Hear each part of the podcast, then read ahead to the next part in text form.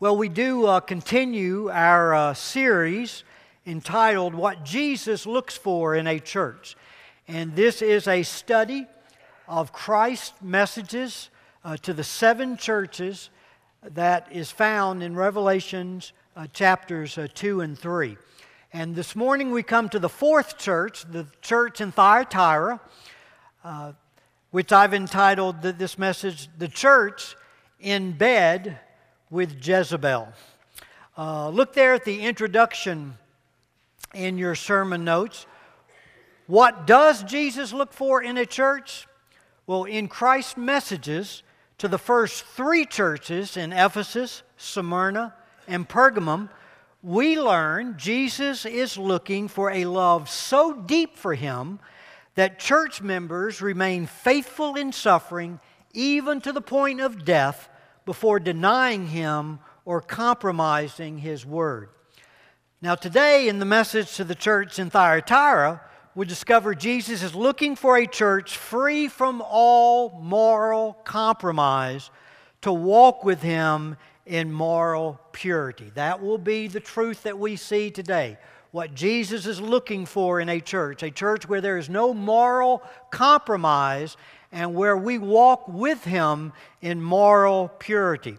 Uh, this is a priority for believers that is spelled out very, very quickly uh, throughout the entire New Testament. You see several examples right there in your sermon notes Ephesians 1 4.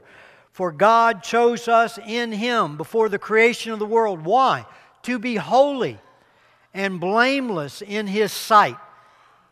If you are saved, God saved you to form the character of Christ in you so that He could be displayed through you, that others would see Jesus, come to know Him, and it would all resound to the praise and glory of His grace.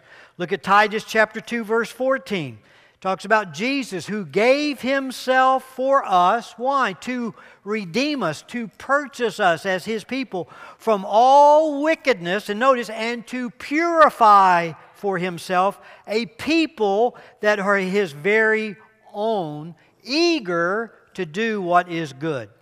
And then 1 Thessalonians chapter 4 verse 7, for God did not call us to be impure, but to live a holy life.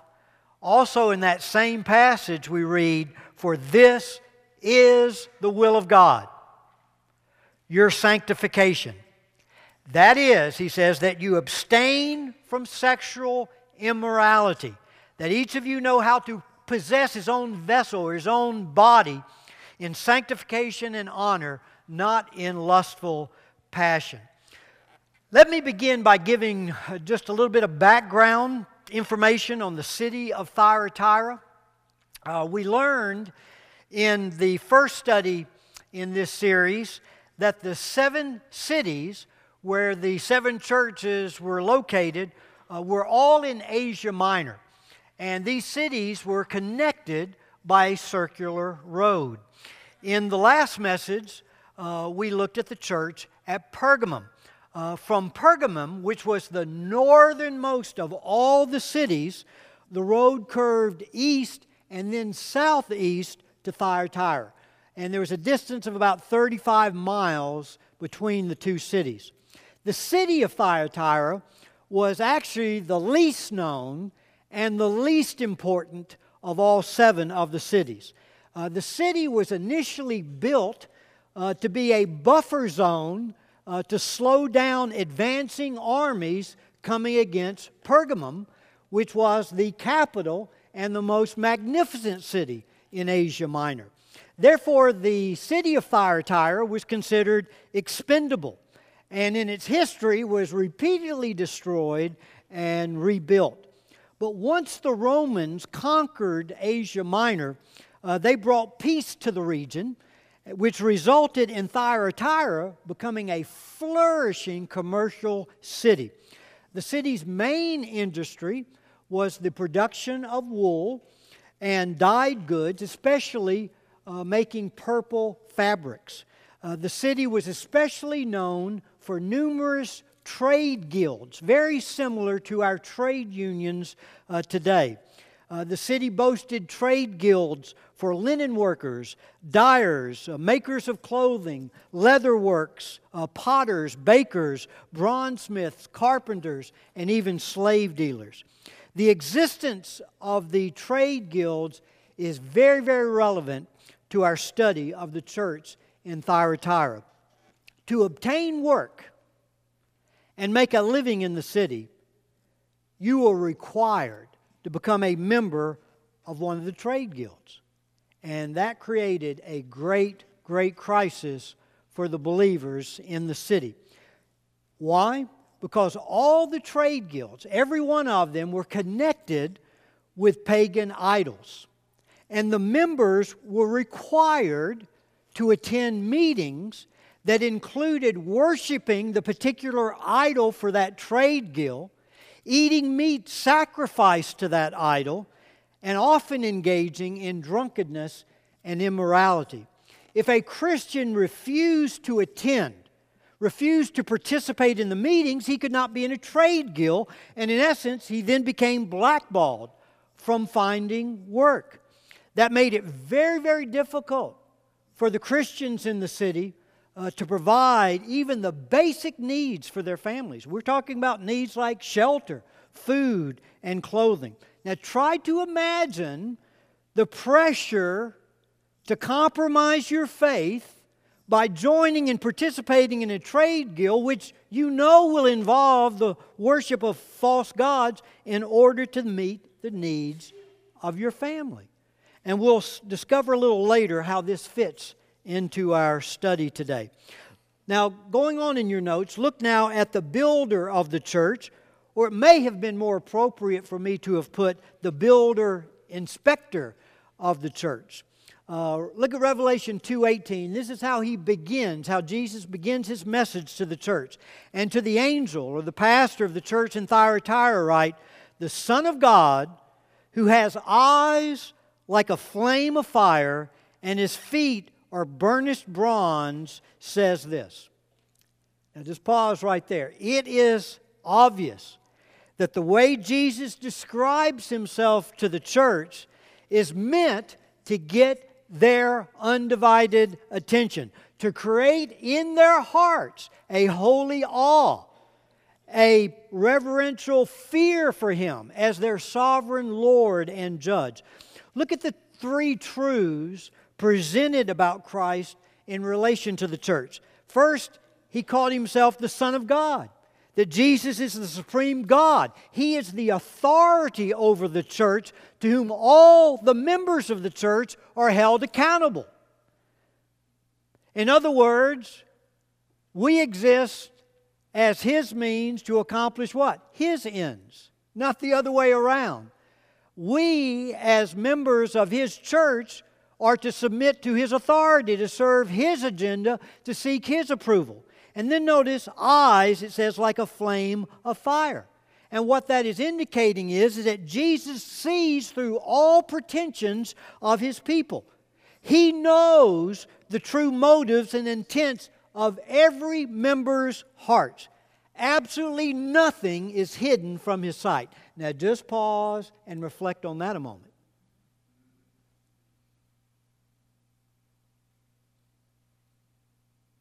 Absolutely nothing is hidden from him.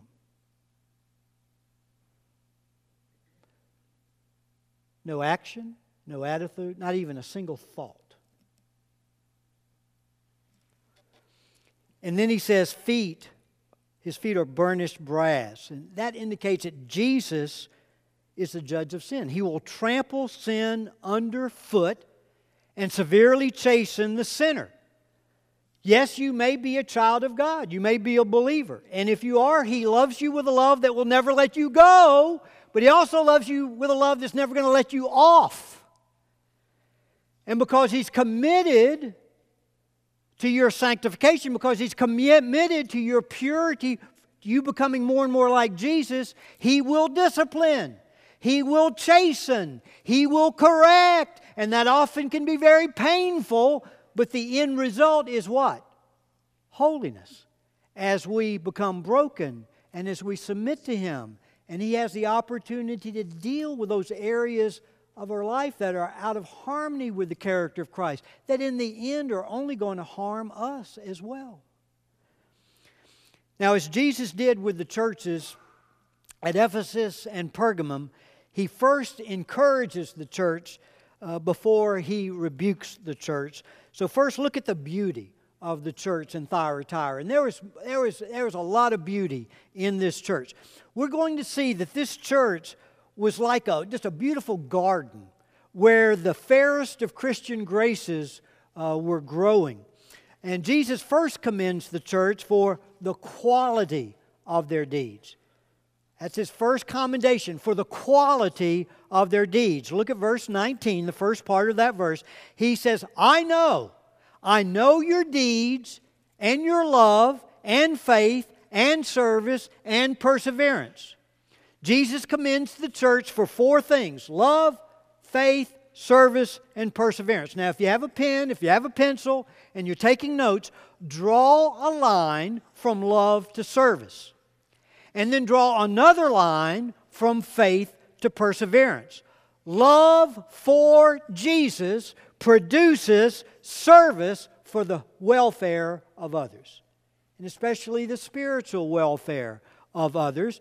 And faith in Christ produces perseverance in life. Why? Because we are confident He is causing all things to work together for our spiritual good, His greater glory, and we know He rewards all who diligently seek Him. So He first commends this church for the beautiful quality of their deeds, and then, second, notice He commends them for the quantity of their deeds.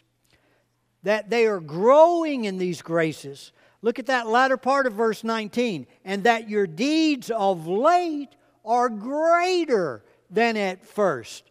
Their loving service was becoming greater, and their persevering faith was growing stronger. As they abided in Christ, they produced the fruits of the Spirit, and they were bringing spiritual nourishment to others.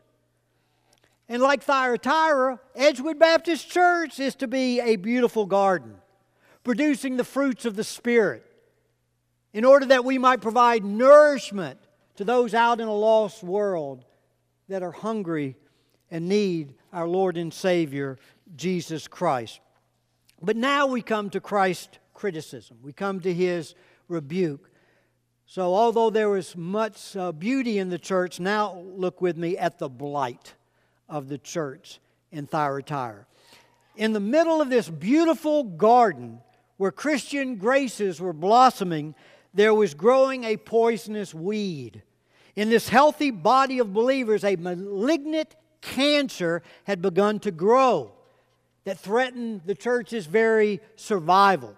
So, first, look at the parasite that infected the church. The parasite that infected the church. And look at verses 20 and 21. He says, But I have this against you, that you tolerate the woman Jezebel, who calls herself a prophetess and she teaches and leads my bondservants astray so that they commit acts of immorality and eat things sacrificed to idols. And I gave her time to repent, and she does not want to repent of her immorality. Now, those are strong words. And the first thing, the most important thing we need to observe is that Jesus' rebuke, don't miss this, is directed to the church not to Jezebel. In other words, Jesus was angry that this church had tolerated false teaching and sinful behavior rather than confronting it and condemning it. The church was tolerating a woman, we're told, a false prophet whose name was probably not actually Jezebel, but she's called that because she possessed qualities like the infamous Jezebel, Jezebel in the Old Testament. Uh, you remember her? Uh, you'll find her story in uh, 1 Kings. Uh, she was the wife of, you might remember her husband? Ahab, King Ahab of, of Israel. Uh, this is what we read in 1 Kings 21 25. Surely there was no one like Ahab who sold himself to do evil in the sight of the Lord. Quite a statement. But here's the rest of the sentence because Jezebel, his wife, incited him. Jezebel was a foreigner and she imported the false worship of Baal into the nation of Israel. She was a master of deception, a master of manipulation, and sadly, she led God's people into idolatry and immorality. As you know, on one occasion, she even sent Elijah running in fear. And she put to death many of God's prophets and servants, shed their blood. Now, in the same way, just like that Old Testament Jezebel corrupted the children of Israel, this New Testament Jezebel was deceiving and corrupting God's people. Very similar to the error that we found in the church at Pergamum. I, and I hope you were here a couple of weeks ago for that message. Remember, he rebuked them for tolerating the teachings of what he called Balaam and the teachings of the Nicolaitans. And what's going on here is very, very similar, almost the identical same thing. This Jezebel taught, just like was being taught in Pergamum, that believers could blend their faith in Christ with the values and morality of this world in order to make it easier to live and escape persecution. She taught they had the freedom to join the local trade guilds and participate in idolatry, which often led to immorality, which is said right here in the passage. So, pretty attractive. You can worship God, you can have your ticket to heaven, and at the same time participate in the trade guilds with their idolatry and immorality. Good for business, good for making money, enjoying the pleasures of the flesh, and best of all, escaping all the unpleasantries of persecution. By the way, that's called compromise. And as we saw last week, to compromise is what? To kiss the devil. You remember the third temptation of Christ? The devil takes Jesus up on a high mountain, shows him all the kingdoms of the world, and he says, All of that can be yours without any suffering. You can bypass the cross. All you have to do is bow down before me and just one time. And that's the strength of the Greek text there. Kiss me. Just one time bow down, kiss your hand toward me. And it's yours. It's yours. And you remember Christ's response? He said, Be gone from me, devil, for you shall worship the Lord God alone. Alone. See, as believers, we're married to Christ and being married to Christ, we shouldn't be kissing the devil. And that's exactly what compromise is. That's exactly what sin is. It's an act of unfaithfulness with Christ, it's an act of spiritual adultery. So, Satan and his Jezebels, his false teachers, what they promote, they, they don't, don't try to necessarily just attack Christianity and remove it. No, they say they sort of try to uh, promote a compromised, a counterfeit uh, Christianity, uh, where you can have all the world offers in Jesus too. Where, where Jesus actually makes all your dreams come true. This health, wealth, and prosperity gospel. It's a, it's, they promise you a life without suffering, a life without a cross. But Jesus made it very, very clear to follow him is to suffer. And we're going to suffer because when you follow Him, you will be at odds with the values and moralities of this world. Listen to what Jesus said in Matthew chapter 16. And as I read this, keep in mind, this is not a call to some kind of higher Christian life. It is not a call to discipleship, it is a call to conversion, which means becoming a disciple of Jesus Christ in the repentance and obedience and surrender of faith. But this is what he said He says, If anyone wishes to come after me, he must deny himself and take up his cross and follow me. No rival, no refusal, no retreat. For whoever wishes to save his life will what? Lose it. But whoever loses his life for my sake will find it. For what will it profit a man if he gains the whole world and forfeits his soul? That's authentic Christianity. Denying oneself, taking up your cross, following Jesus with an uncompromised faith, regardless the price, counting it an honor to suffer for your master. Now, think, think what that meant for the believers at the time the book of Revelation was written. Well, we've already seen it. It meant, as we saw in our study of the church at Smyrna, as we saw in our study of the church in Pergamum, and now in Thyatira, what did it mean? It meant to suffer persecution. It meant destitution. It meant slander. It meant imprisonment. And it could even mean martyrdom to remain faithful to Jesus.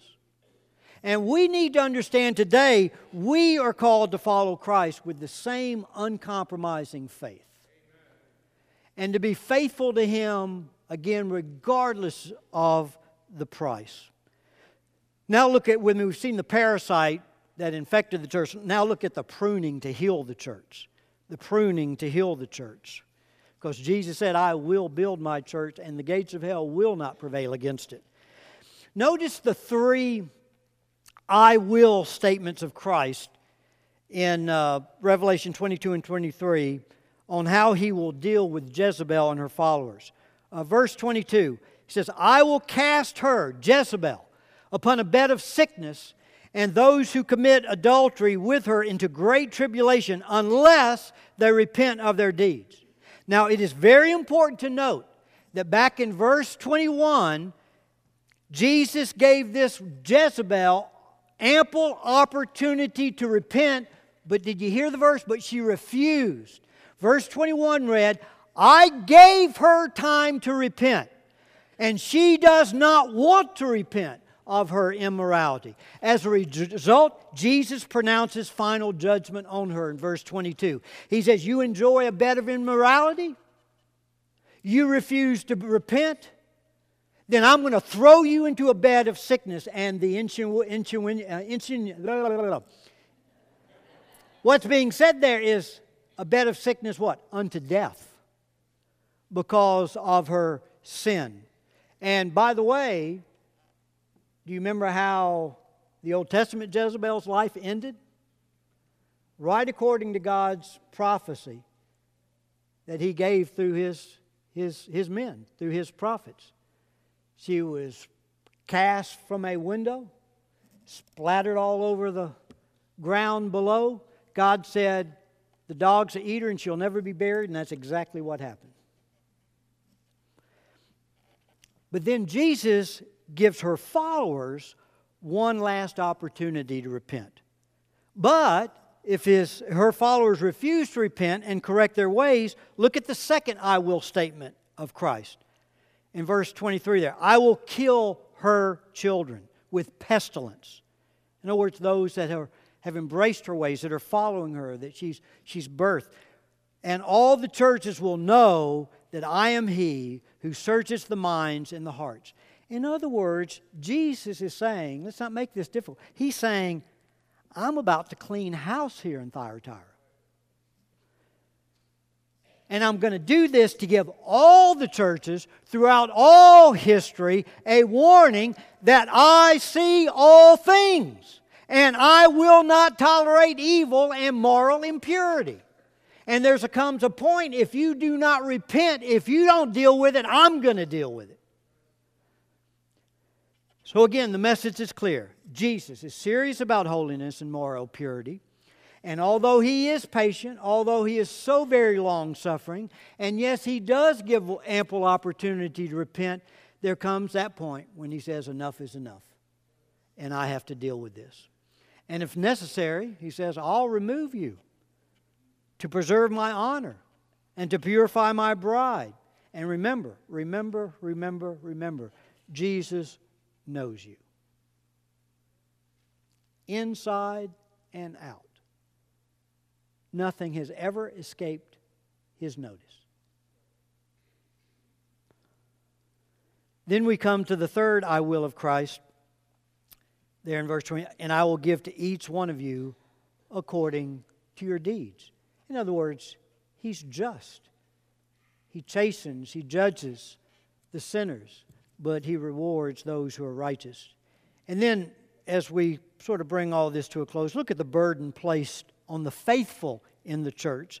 Verses 24 and 25. He says, But I say to you, the rest of you who are in Thyatira, who do not hold this teaching, who have not known the deep things of Satan, as they call them, I place no other burden on you. Nevertheless, what you have, hold fast until I come. I love that. He says, I, you know, I'm not going to put any further burden on you. Just one thing hold fast. Hold fast. Hold fast until I come. I think of Romans uh, 12 9, where it says, Let your love be without hypocrisy. Abhor what is evil and what? Clean. Hold fast to that which is good. See, Jesus, listen now, listen, this is so important for the American church, the church in the West. Jesus never promised deliverance from suffering in this life. But what he does, he exhorts us to hold on, to remain faithful to him, regardless what comes, to stay true to our marriage vows to him until he returns for his bride.